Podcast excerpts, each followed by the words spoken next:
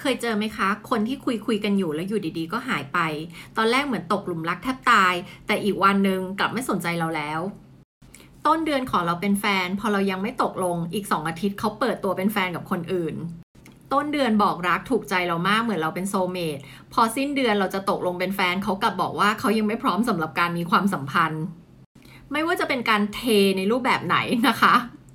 ทุกคนคงอยากจะรู้ใช่ไหมคะว่าทำไมเขาถึงเทเรา หรือในภาษาอังกฤษเราเรียกว่า ghosting นั่นเอง ghosting คืออะไร ghosting คือเหมือนกับเขากลายเป็นผีไปเลยไงคะ หรืออีกคำหนึ่งเขาก็จะเรียกว่า caspering คือมาจากการ์ตูนเรื่อง Casper ผีน้อย Casper อะค่ะ คือมันเหมือนก็อยู่ดีๆ ตื่นมาวันหนึ่งคนคนนี้ก็หายไปจากโลกเลยค่ะนะคะ ซึ่งการ ghosting อาจจะมาในรูปแบบของการหายไปเลย ไม่แชทคุยกับเราอีกนะคะทำเหมือนว่าไม่มีตัวตนอยู่บนโลกใบนี้ หรือว่าอาจจะเป็นการบล็อกเรา หรือว่า unfriend เราในโซเชียลมีเดียนะคะ ไม่ว่าจะเป็นรูปแบบไหนก็คือเหมือนกับเขาหายไปเลยอะค่ะ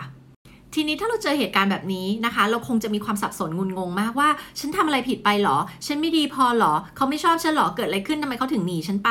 แล้วเราทุกคนนะคะ อยากจะหาคำตอบหาข้อสรุปให้กับเรื่องราวเหล่านี้ จะบอกแบบนี้ค่ะว่าอย่าเสียพลังงาน อย่าเสียความคิด อย่าเสียเวลาของเราอะไปหาคำตอบเลยค่ะ เพราะว่าคำตอบอะมันมีร้อยแปดพันเก้าอย่างนะคะ ตั้งแต่เขาอาจจะไม่ได้สนใจคุณตั้งแต่แรก แต่ว่าเขาพูดอีกแบบหนึง่งเขาอาจจะไม่ได้ชอบคุณมากพอนะคะ แต่ว่าเขาแค่อยากจะมีคนที่มาสนใจ แล้วก็คุยค่าเวลาไปวันๆเท่านั้นเองนะคะ ดังนั้นเนี่ยสิ่งที่เราจะได้เป็นบทเรียนก็คือว่าจริง ๆ แล้วเราอะเชื่อคำพูดของคนไม่ได้นะคะ เราต้องดูพฤติกรรมของเขานะคะ ซึ่งอันนี้เป็นสิ่งที่เราจะพูดย้ำซ้ำๆๆ นะคะว่า อย่าเชื่อคำพูดนะคะ ให้ดูการกระทำและการที่เขา ghosting เราไปอะค่ะ ด้วยเหตุผลอะไรก็ตามอะค่ะ มันไม่ได้เกี่ยวกับตัวคุณนะคะ แทนที่คุณจะรู้สึกเสียใจนะคะ หรือว่ารู้สึกว่าตัวเองไม่ดีพอให้คุณคิดแบบนี้ค่ะ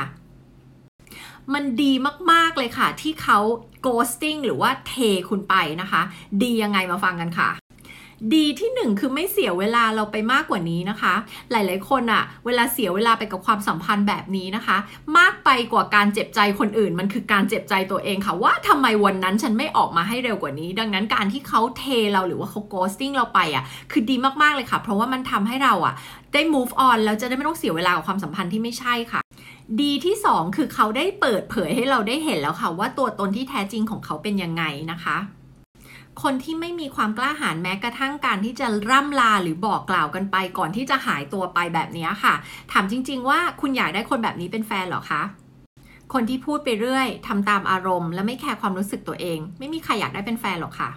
และดีที่ 3 คุณได้รู้แล้วค่ะว่าคุณไม่อยากได้คนแบบไหนเป็นแฟน ดังนั้นคุณควรดีใจที่เขา ghosting